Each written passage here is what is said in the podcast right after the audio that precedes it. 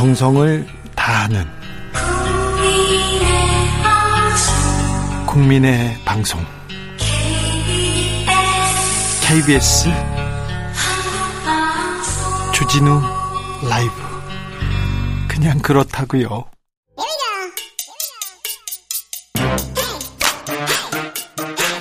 뉴스를 향한 진지한 고민 기자들의 수다. 라이브 기자실을 찾은 오늘의 기자는 은지옥이요. 시사인 김은지입니다. 오늘 준비한 첫 번째 뉴스부터 가보겠습니다. 네, 국민의힘 중앙윤리위원회가 김성태, 염동열 전 의원에게 당원권 정지 3개월 징계를 내렸습니다. 이분들은 다 뭐 재판에서 유죄가 나온 분들이죠? 네, 확정됐습니다. 네. 두분 다 채용 비리로 유죄를 받았는데요. 네. 김성태 전 의원의 경우에는 국회 환노위 소속이던 2012년에 네. 그 당시에 이제 국정감사 기간에 이석태 당시 KT 회장의 증인 채택을 무마해주는 대가로 딸의 정규직 채용시켰다. 이렇게 검찰이 공소 사실을 가지고는 기소했었는데요. 네. 그래서 2심에서도 유죄가 나왔고 대법원까지도 유죄가 나왔죠? 네, 이제 1심이 무죄였는데요. 2, 3심에서는 유죄가 나왔습니다. 네. 이제 그러다 보니까 당시에 김성태 전 의원은 이제 검찰이 날조한 증거를 가지고는 자기에게 허위 사실을 했다라고 유청했는데요. 여튼 유죄가 대법원에서는 나왔어요. 유죄가 나왔습니다. 염동열 의원은요? 네, 강원랜드 채용 비리 건인데요. 네. 네. 이 사건은 1, 2, 3심 모두 유죄가 나와서 확정이 된 바가 있습니다. 네. 이분은 뭐 지인이나 아는 사람들 부정하게 채용도 하도록. 네. 이분도 좀 억울하다고 많이 했어요. 왜 네, 그러면 비슷한 나하고 비슷한 권성동 원내대표는 무죄 받았는데 이게 뭐야 이렇게 얘기하는데 그럴 수도 있습니다. 그런데 이 두 분들은 채용 비리와 관련돼서 유죄를 받았군요. 근데 대법원 확정됐는데 당원권 정지 3개월. 네, 이제 아무래도 이준석 대표와 관련해서 비교될 수밖에 없는 상황이긴 한데요. 네. 그것도 그렇고 지금 국민의힘 당원 단계에 따르면 뇌물 수수나 직권남용 혐의와 관련돼 있는 사람들은 이제 탈당 권유를 한다 이런 내용들이 있는데요. 네. 그런데 지금은 당원권 정지 관련돼서 나왔잖아요.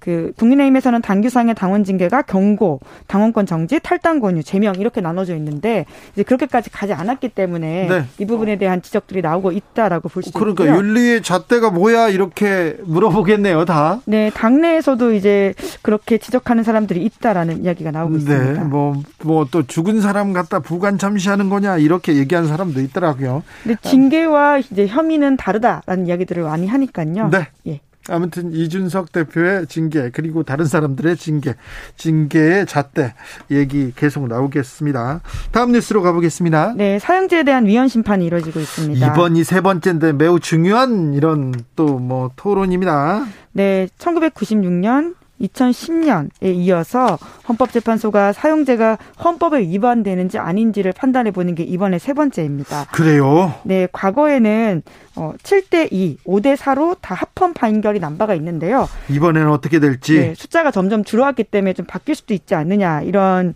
이야기들이 나오고 있는데요. 네. 어, 위헌 결정을 내리려면 재판관 9명 가운데 6명 동의가 필요하거든요. 네. 한국에서는 마지막으로 사형 집행이 이뤄진 게 1997년 12월 달입니다. 김영삼 대통령 때죠. 네, 이제 그러다 보니까 예, 사실상 한국에선 더 이상 집행하지 않아서 외국에서는 예, 사실상 그렇죠. 사형제가 없는 나라 다 이렇게 보고 있긴 한데요. 네. 그럼에도 불구하고 제도로서 존재하기 때문에 이것들을 없애자 말자 이런 이야기 나오고 있습니다. 그래서 이거 이번에는 또 어떤 결정이 나올까 보수 정권에서 사형 집행을 하면 또 사형 집행을 하면요 지지율이 조금 올라가요. 그래서 또 이걸 또 아, 그렇진 않겠죠. 네, 사형제 존치와 관련해서는 실제로 여론이 더 우세한 건 사실인데요. 네. 예, 물론 사형제를 집행하지 않, 않았다고 해서 사형 선고가 없었던 건 아닙니다. 네. 그동안에도 사형 선고한 사형수들이 있는데요. 지난해 말 기준 복역하고 있는 사형수가 59명이라고 하는데 네. 근데 오늘 아침 한겨레 신문 보도에 따르면 지금까지 정부가 사형을 집행한 통계를 정확하게 파악하지 못하고 있다. 이런 지적이 있습니다. 아 그래요. 그렇군요. 네, 발표 시기에 따라서 건수가 많게는 390명 넘게 차이가 난다고 하는데요. 음. 우선은 이 제도 자체에 대해서 짚어보기 전에 제대로 된 데이터를 가지고 와야 되는 게 아니냐 이런 비판이 나오고 있습니다. 네, 알겠습니다. 다음 뉴스 만나볼까요? 네, 중국이 2분기 경제 성장률이 0.4%로 추락했습니다. 매우 중요한 뉴스입니다. 중국의 경제 성장률이 곤두박질 칩니다. 우리한테 엄청나게 큰 영향을 미칩니다. 네, 한국 경제는 보통 중국 경제와 커플링이 되어 있기 때문에 네. 여러모로 좀 눈길이 가는 뉴스일 수밖에 없는데요. 역대 두 번째 성장률이라고요, 낮게? 낮은? 네, 그러니까 중국에서 이러한 조사를 발표한 이후에 1999년 이후에 가장 낮은 성장률 두 번째라고 하는데요. 네? 첫 번째가 코로나 초기였습니다. 아, 2020년 1분기에는 마이너스 성장률을 기록한 바가 있는데요. 그 이후에는 계속해서 세계 경제 견인차로 불릴 정도로 중국 경제는 좀 계속 성장해 온 편입니다. 그런데 부동산 뭐 불안하다 떨어진다 그런 얘기 하더라고요. 네, 이제 사실 부동산 이슈가 가장 불안하다라고 볼 수 있는 지점이 큰데요. 예. 특히나 이제 미국 위기도 모기지로 출발하지 않았습니까? 네. 그러다 보니까 중국에서도 이 주택담보대출 관련되어 있어서 좀 불안한 지점들이 크다 이런 이야기 나오고 있는데요. 네. 실제로 지난 14일에는 중국 시안에서 사람들이 굉장히 대규모 시위를 천 명 가까이 했다라고 하는데 중국에서 시위라 어떤 시위였습니까? 네, 아파트 분양받고도 시공이 지연돼서 중단으로 입주하지 못한 피해자 천명이 네. 은행보험 감독공 앞에서 시위했다라고 합니다. 그렇습니까? 네. 형다그룹이었습니까? 거기 그, 그, 그, 그룹이 뭐 파산한다, 돈을 못 갚는다 막 얘기 나왔잖아요. 어떻게 네, 됐어요? 그렇죠. 이제 3천억 달러 그러니까 한국 돈으로 하면 395조 원 규모의 채권 이자 지급을 불행한데 불이행했었고요. 올해 하반기에만 중 중국의 개발 업체들이 130억 달러의 달러 표기 채권 지급 제대로 못하고 있는 상황이어서 네. 좀 걱정이 많다라고 하는데요. 자, 시진핑 주석 좀 부담이 큽니다. 지금 대내외적으로 뭐 압박이 심할 것 같은데요. 네, 3년임 준비하고 있기 때문에 국내 정치적인 안정이 아주 중요하다라고 볼 수 있는데요. 당장 경제 부분들이 통제되기 어려운 지점들이 있어서 근데 코로나 봉쇄를 이렇게 심각하게 그냥 이렇게 막을 수밖에 없는지 모르겠어요. 특별히 상하이 주변을 이렇게 봉쇄해가지고 거기는 뭐 경제 침체로 굉장히 국가적으로 큰 충격이 있던데. 네, 그 대가가 이번에 나왔던 두 번째 낮은 성장률이라고 볼 수 있습니다. 네. 이제 그런 제로 코로나 그리고 경제 성장률이 두 개가 같이 가기가 쉽지 않다 보니까 나온 결과이긴 한데요.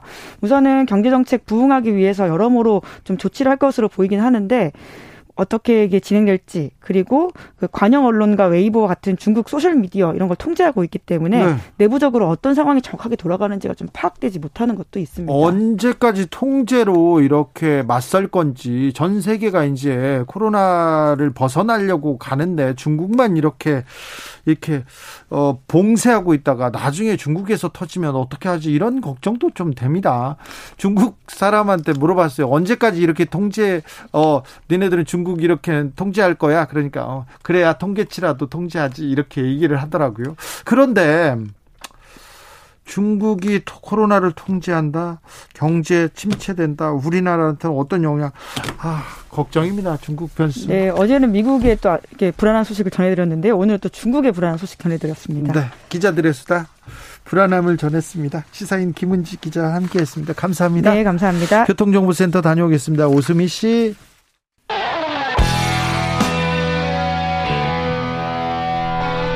스치기만 해도 똑똑해진다. 드라이브 스루 시사 주진우 라이브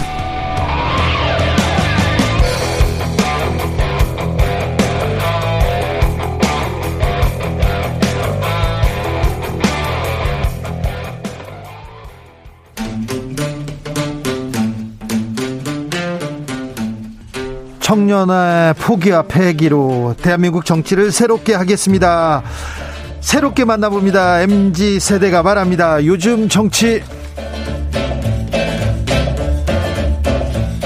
요즘 정치 오늘은 특별히 민주당 2030 리더십 특집으로 준비했습니다. 전당대회 출사표를 던진 청년 정치인들 모았습니다. 자, 본인 소개하고 시작하겠습니다. 안녕하세요. 전 저는 전 더불어민주당 비대위원 권지웅이라고 합니다. 네. 네, 여러분 안녕하세요. 이번에 당대표 후보에 출마한 이동학입니다. 네, 여러분 안녕하세요. 저는 전국 대학생 위원장을 역임했고요. 최고위원 후보로 나선 박영훈입니다. 네. 박영훈 최고위원 후보고요. 이동학 대표 후보고요. 권지웅 최고위원 후보죠. 네. 네. 자, 출마의 편 먼저 들어보겠습니다. 네, 이 망가져버린 정치를 좀 고치고 싶다 이러한 생각을 가지고 나왔고요. 어, 어느 한쪽이 무너져서 다른 쪽이 선택받고 아무런 개선을 하지 않아도 선택받으면 다시 국정을 꾸려갈 수 있는 그래서 국민들에게 사실상 이 정치가 역할을 하지 못하고 도움을 줄 수 없는 상태에 이르러 있다라고 진단을 하고요. 네. 저는 민주당의 정치가 이것을 바꿀 수 있는 정치여야 한다. 라는 주장을 하기 위해서 나왔습니다. 이동학 대표 후보 정치가 네. 망가졌습니까? 네. 누가 망가뜨렸어요? 정치는 예, 지금 굉장히 큰 기득권 속에 쌓여 있습니다. 네. 그렇기 때문에 양당제 기득권 이것 자체가 저는 문제라고 생각하고요. 좀 더 다양한 선택지가 존재하는 당, 이 정치의 선택지가 존재하는 예, 정치로 바뀌어야 된다고 생각합니다. 박영훈 후보. 음, 네, 제가 만약에요, 어, 60대 어르신들을 대변한다고 하면 굉장히 어, 공감하지 못하실 거예요. 이게 경험이라는 굉장히 중요하거든요. 지금 민주당에는 저 같은 20대, 제가 29인데 20대 청년의 시각이 많이 부족하다. 29의 청년으로 살면서 기존에 우리 정치가 생각하던 사고 방식들과 좀 다른 사고 방식들을 심어줄 생각이 좀 있어서 출마를 하게 됐고요. 네. 어, 저는 우리 청년들의 날것의 생각을 우리 지도부가 좀 반영하고 우리 정책이나 강령에 좀 반영할 수 있도록 한번 네. 도전하게 됐습니다. 민주당이 청년의 생각, 청년의 말 잘 안 듣습니까?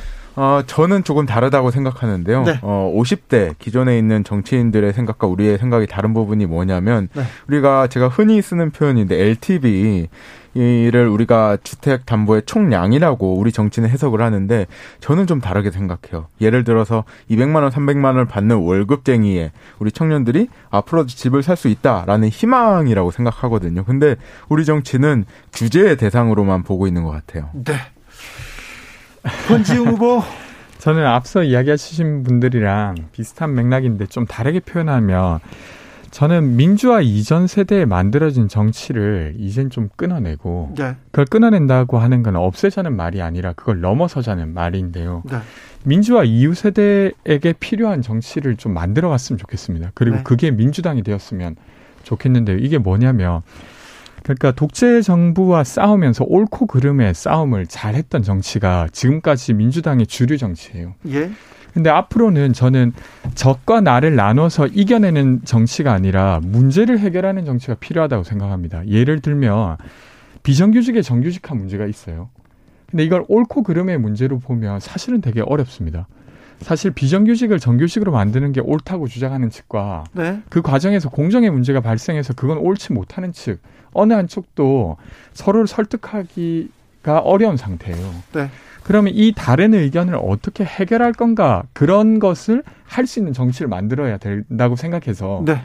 그런 민주당 만들고 싶은 네. 민주당은 공정합니까? 그런 부분도 있고 그렇지 네. 못했던 부분도 분명히 국민의힘보다는 공정합니까? 지금 국민의힘이 정부를 운영하면서 자신들의 민낯이 좀 드러나고 있잖아요. 네. 그래서 그것에 비해 현재로는 좀 공정해 보이지만 또 저희 역시도 네. 약점들이 네. 여전히 있다고 생각합니다. 민주당이 국민의힘보다 현 정부보다 공정한데 공정한데 왜 집니까 공정해서? 그러니까 사실은 국민들은 문재인 정부가 가져왔던 공정보다 더 나은 더 나은 정부를 바랬, 바랬고 예. 그것을 기대하면서 윤석열 정부를 택했다고 생각해요. 예. 근데 이제 그것이 지금 구현되고 있지 못한 것이죠. 네. 이동학 후보는 이재명 후보하고 경쟁하고 있습니다. 네. 네. 그렇습니다. 네. 자신 있습니까? 어, 네. 자신 있게 하고 있고요. 왜냐하면 어차피 시간은 어, 제 편이기 때문입니다. 어떻게 해요? 네. 네. 제가 좀 더 오래 살 것 같습니다. 아, 그래요? 네. 오래 사는데 선거는 지금 당장 치러야 되는 거 아닙니까? 네네. 네. 어, 좋네. 좋아. 네. 네. 저는 어쨌든, 어, 씨앗을 좀 삼을, 어, 심으려고 나왔고요. 네. 어, 우리 민주당이 지금 청년 후보자들이 굉장히 많습니다. 네. 예, 그런데 저는 이 흐름 자체가 국민들께 보여지기를 네. 아, 민주당의 다양성이 어, 살아나기 시작하는구나. 그렇죠. 이 시그널을 중, 충분히 줄 수 있다고 생각합니다. 네. 근데 이 가운데 청년들이 어떤 목소리를 내야 하느냐. 근데 네. 기존의 무슨 개파 문법 속으로 들어가서 목소리를 내는 것이 아니라 네. 우리들이 가지고 있는 아젠다를 낼 때 그 변화의 시그널을 줄 수가 있고 국민들 역시 그 점을 좀 주목해서 쳐다볼 수 있으리라 이렇게 생각합니다. 이 동학 네. 민주당 대표, 어우. 멋있는데요. 그렇죠. 아. 말만 들어도 좋네. 권지웅 최고위원, 어우, 네. 좋네요.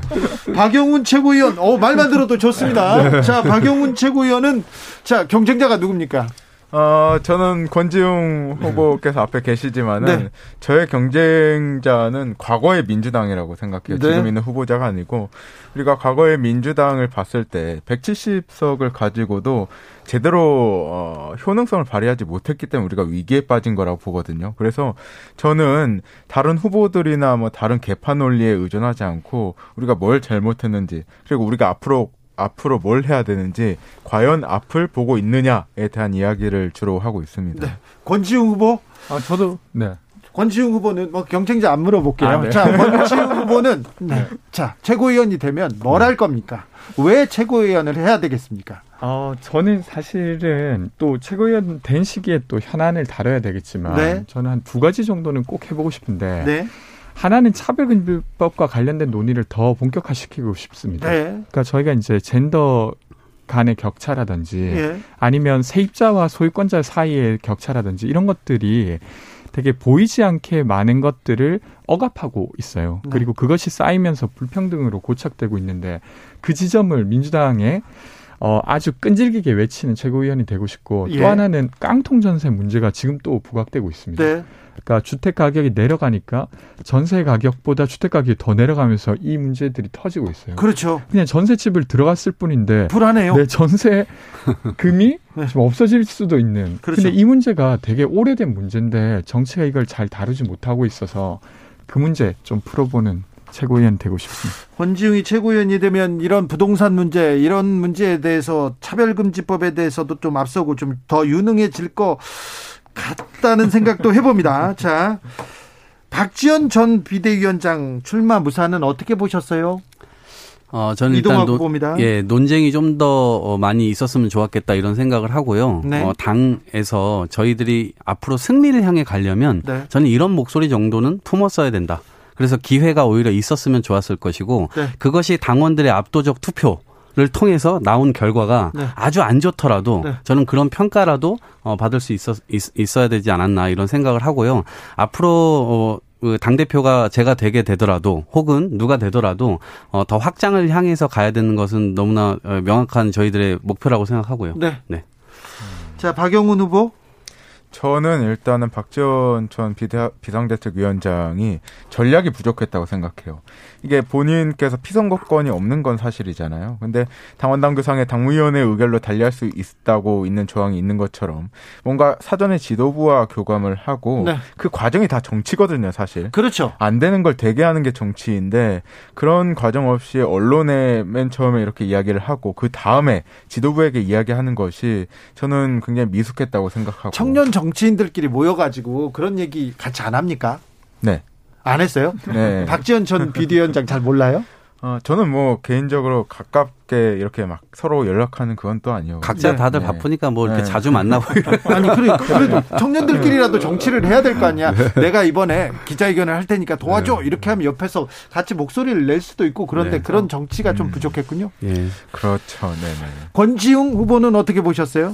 그래서 앞서 이야기하신 대로 저는 박지원 위원장을 민주당이 받아들일 수 있을 것인가, 네. 아닐 것인가가 민주당이 새롭게 변할 것인가 아닐 것인가에 대한 다른 질문이었 같은 질문이었다고 생각해요. 예.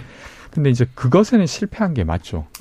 근데 그렇다고 해서 박지원 위원장께서 어, 나를 막는다, 나를 두려워한다라고 예. 계속 이야기하셨던 그 부분은 좀 많이 아쉽긴 네. 합니다. 네. 두려워하지는 않는 것 같습니다. 네. 9862님께서 청년들의 목소리만 들어도 기분이 좋아집니다. 화이팅 하십시오 얘기하는데 그러니까 얘기를 하지 않습니까? 어, 너무 기분이 좋습니다.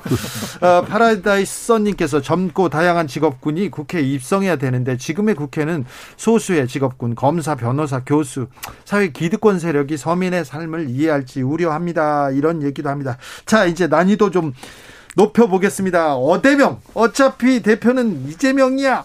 이재명 후보가 당대표에서 지금 선두를 달리고 있습니다. 이 점은 어떻게 보십니까? 자, 네, 지금 이동학 어, 후보. 예, 지금 어대학이라는 얘기도 지금 나오고 있는데요. 어대학은 뭡니까? 예. 어느 대학입니까? 어쩌면 어쩌면 대표는 이동학. 이동학? 예. 지금, 지금 이동학이 만들어서 미는 거 아닙니까? 아닙니다. 네. 티났어요. 네. 아, 저는 이 지금 어대명이라고 하는 이 관점을 그러니까 어대명과 반명 이런 정도의 구도로 가게 되면 저는 국민들께서 이거 아주 재미없 없게 보실 거라고 생각합니다. 사실 그렇게 예. 관심이 크지 않아요. 예, 그러니까요. 지금 구도가 이렇게 가는 것보다는 저는 오히려 국민의 삶을 어떻게 바꿀 것인지에 대한 얘기, 특히나 제가 관심 가지고 있는 분야는 초고령화 문제인데요. 민주당이 실제로 우리들의 이해관계, 정치적 이해관계만을 위해서 상대방과 싸우고 이런 것이 아니라 국민들의 삶의 미래를 놓고 초고령화 문제에 따른 앞으로의 갈등이 연금 문제도 있을 수 있고요. 그다음에 복지 문제도 있을 수 있고 이런 걸 좀 밤새워서 토론해야 된다고 생각해요. 지금 민주당이 네. 그걸 잘 못해가지고 지금 계속해서 선거에서 지는 거 아닙니까? 그러니까요. 그래서 제가 사실은 그 문제 제기를 계속 해서 최고위원을 하면서 해왔고, 네.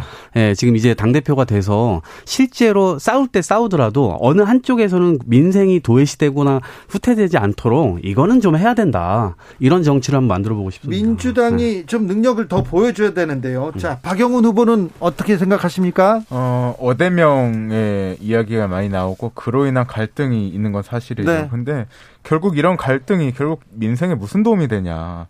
지금 국민 삶이 굉장히 어렵고 유가도 치솟고 있고 물가도 치솟고 있는데 우리 당의 당대표 후보라는 분들이 어떻게 하면 윤석열 정부를 견제하고 우리가 대안을 제시하는 민생 정당으로 갈 수 있냐를 제시해야지 누군 되고 누군 안 되냐라는 논란이 국민들께 굉장히 안 좋게 보일 거라고 생각하고 결국에는 당대표를 뽑는 사람들은 당원들과 국민들이거든요.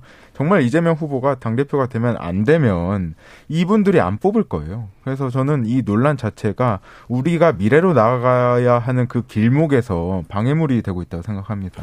권지웅 후보?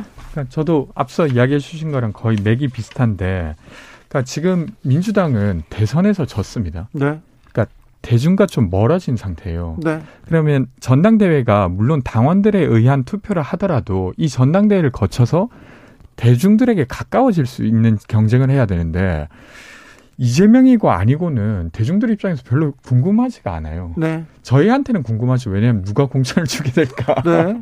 그런 상태라서 그래서 저는 어대명이라는 구도가 매우 위험하다고 생각합니다. 네. 그래서 그걸 깨고자 저는 저를 비롯해서 여기 계신 분들이 출마했다고 생각하고요. 네. 그래서 되려 지금 누가 되든 비정규직 문제가 어떻게 해결될지 잘 보이지 않고 1인 가구에 어떤 문제가 풀릴까?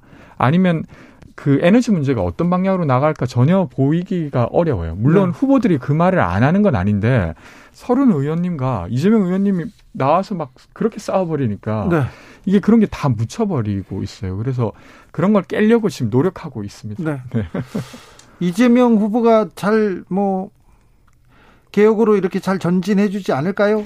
근데 지금 이기는 민주당을 만들겠다고 하셨는데 네. 그 구호에 누가 반대를 할까요? 네, 저는 뭘로 이기는지를 잘 네. 모르겠잖아요. 네, 저는 사실 혼자서 그렇게 하실 게 아니고 혼자서 할 수 있는 일 아니라고 생각해요. 근데 네. 저희들이 그런 요구를 계속해서 해야 된다고 생각합니다. 음. 지금 저희는 원해잖아요. 네. 저희는 사실 하고 싶어도 권한이 없어요. 저희가 할 수 있는 건 자기가 가진 돈 털어서 이렇게 전당대회 나가서 제발 해주세요. 이거 해야 됩니다. 우리 당이 이렇게 바뀌어야 됩니다. 이런 목소리라도 외치는 겁니다. 네. 네 그래서 어, 저는 그것이 우리들이 명분도 좀 만들어 만들어 드리고 열심히 그런 이야기들을 해서 실제로 민주당이 실천하고 행동하게 만드는 거죠. 네. 음. 박영훈 후보, 네. 젊고 청년이 이 정치에 도전한다. 이거 원외에서 도전한다. 굉장히 어렵죠. 네, 어렵습니다. 그죠? 누가 안 도와줍니까? 어, 옆에 있는 이동학 후보와 권지웅 후보가 좀 도와줬으면 좋겠다는 생각도 들고. 아, 옆에서 경쟁자세요? 네. 내가 도와주고 있잖아. 네. 아, 제가 계좌번호 보내겠습니다. 네. 아, 그 당에서, 당에서 청년들을 키우겠다, 청년 정치인들 밀어주겠다는데 당에서 별로 안 도와줍니까? 음, 사실 당은 청년 정치인들 키우는 게 아니고요, 이제까지는. 네. 성장하길 바라고 있었어요. 네. 광야에서 새싹이 나오길 바라고 있었는데, 이제는 좀 달라져야 된다. 독일이나 스위스 같은 경우에, 스웨덴 같은 같은 경우에는 어려서부터 정당 활동을 하면서 정당에서 전폭적인 교육 지원을 통해서 네. 자치권을 획득해서 그분들이 또 총리가 되고 장관도 되는 법이거든요. 네. 근데 우리 민주정당에서는 그게 아직까지는 많이 빈약했다고 생각합니다. 아직 힘들어요. 저 권지웅 후보는 지금 애 기저귀값 굉장히 힘듭니다. 맞아요. 자, 청년 정치인께 또 물어보겠습니다. 윤석열 대통령이 외쳐온 공정 어떻게 보시고 계신지 지금 보여주는 공정은 어떤지 물어봅니다. 이동학 후보? 공정 그리고 상식, 정의 뭐 이런 세 가지 꼭지를 가지고 어, 대선 후보 시절에 계속해서 그런 얘기들을 해왔어요. 그리고 어, 정의, 공적, 상, 공정, 상식이라고 하는 이 세 가지 키워드가 문재인 정부에 없다. 우리가 그걸 만들겠다라고 했는데 저는 그것과 지금 정반대로 가고 있다고 생각합니다. 어, 문재인 정부가 잘못한 걸 100% 제가 수용한다 하더라도 최소한 그럼 그거보단 나아야 될 거 아닙니까? 네. 근데 그런 나은 모습들이 보여지지 않고 오히려 채용이라든가 이런 걸 보게 되면 가족, 친척, 그다음에 친구의 뭐 친구의 아들 뭐 이런 식으로 어, 가게 되고 특히나 지금 어 이 김건희 여사의 경우는 거의 왕비놀이 좀 비슷하게 하고 있다고 생각합니다. 그러니까 이런 것들을 지금 윤석열 대통령이 인식 자체가 굉장히 지금 도외시되어 있고 동떨어져 있다라는 생각이 들기 때문에 저는 이런 공정과 이 정의 상식으로 상식으로부터 멀어졌다는 평가를 국민들로부터 받을 수밖에 없다 이렇게 생각합니다. 이동학 후보 윤석열 후보가 국민의힘이 외치는 공정과 상식이라 국민들이 왜 그런데 그 손을 들어줬을까요? 아, 지금 박영훈 후보한테 말씀하시는 거죠? 네네. 네. 아, 네. 박영훈 후보. 어, 국민들을 왜 선택했냐라고 어, 물으신다면 사실은 음, 우리 정부의 정책 실패 때문에 저는 정권이 빼앗겼다고 생각해요. 어떤 실패요? 어, 청년 입장에서 말씀드리자면 부동산 가격도 상승했고 양질의 일자리도 많이 줄어들었고 근데 희망을 가질 수 있는 사다리가 저는 좀 많이 무너졌다고 생각하거든요. 그 분노가 어, 분노 투표로 이어졌다라고 생각을 하고 있고요. 결국에는 국민들께서도 어느 정도 윤석열 대통령의 어, 능력 부족을 이미 알고 계셨어요. 그럼에도 불구하고 지금 사태에 대한 분노 감정이 가장 크게 표심에 영향을 미쳤다고 생각하고 분노 를 통해서 투표한 결과는 가장 쉽게 무너지는 법이거든요. 그래서 지금 지지율이 굉장히 많이 빠지고 있다라고 생각하고 있습니다. 권지웅 후보? 아, 네. 저는 윤석열 정부의 공정이 지금 되게 빠르게 지지율이 떨어지고 있는 거잖아요. 근데 그러니까 이런 건데 공정한 줄 알았는데 공정하기는 커녕 공정한 척도 안 하고 있어서 이렇게 되는 것 같아요. 네. 그러니까 이제 인사 관련해서 성비 문제가 있었던 사람들 사람을 총무비서관으로 임명하고 그리고 만취 음주운전을 했던 사람을 교육부총리로 임명하는 것까지도 사실은 어, 적절하지 못하다고 봤는데 그것을 지적하는 국민들의 말을 두고도 아니 전 정부는 뭘 잘했냐? 이렇게 말을 한다든지 아니면 채용과 관련해서 아들 지인이 채용된 거 관련해서 사실 걔한테 월급을 많이 못 줘서 미안하다 이렇게 하니까 사람들이 아 이 팀이 공정하다고 하는 게 뭔지 잘 모를 뿐더러 그러려고 하지도 않는구나 이렇게 생각하게 된 것 같아요. 네.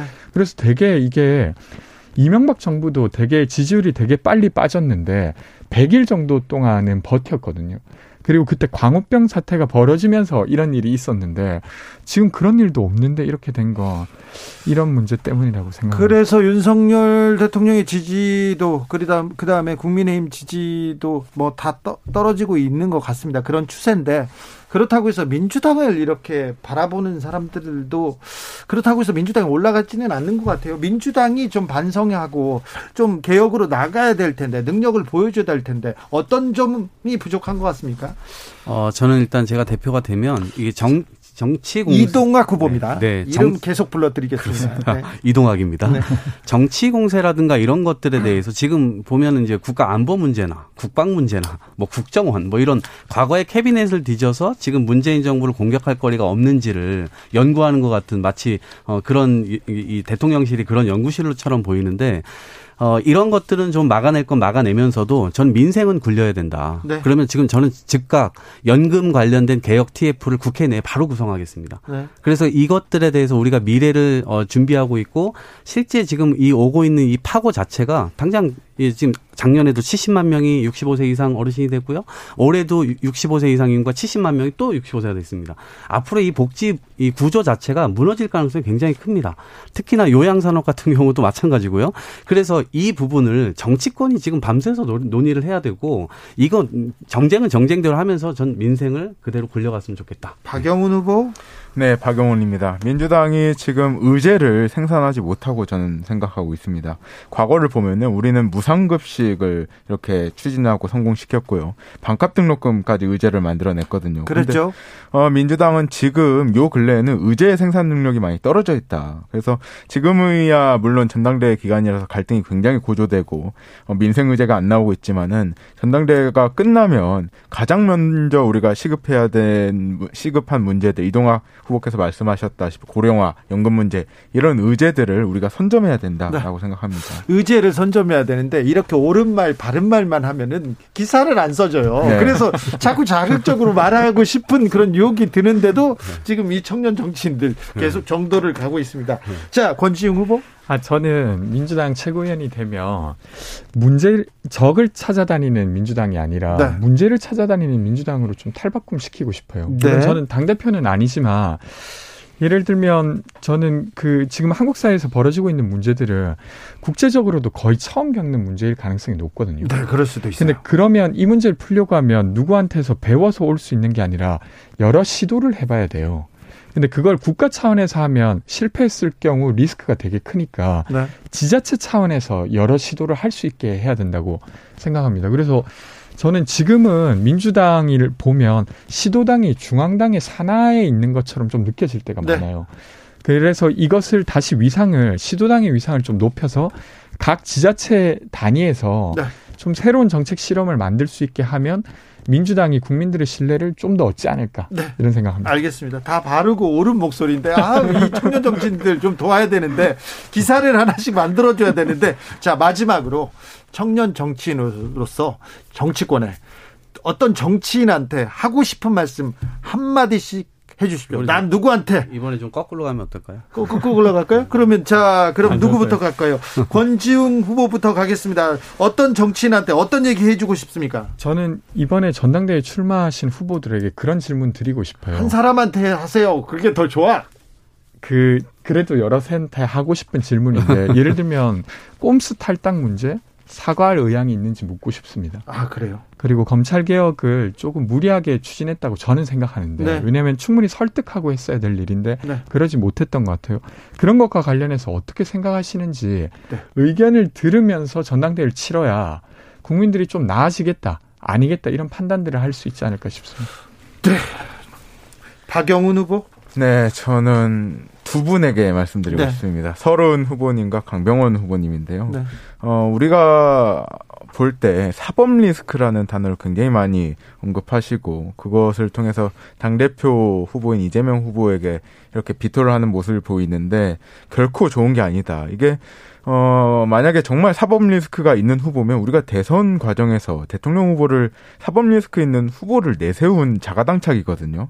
결국 우리에게 좋지 못하다. 이런 비토의 방식으로는 국민과 당원들에게 표를 소구를 절대 못한다고 생각하고 제발 어, 미래 청년 정치를 위해서라도 앞을 보시라라는 이야기를 하고 싶습니다. 이동학 후보 저는 서른 의원님께 한 말씀 드리고 싶습니다. 어, 오직 반명을 외치기 위해서 전대에 나왔는지 그리고 지금 어, 질주하는 폭주하는 기관차를 막아 세우기 위해서 철길 위로 뛰어들겠다. 이런 표현까지 이제 많이 하셨는데 저는 이 민주당의 혁신 전대를 만들 수 있는 기회를 빼앗기는 거다. 이렇게 생각하고요. 어대명과 반명 어, 이렇게 싸울 시간이 없다.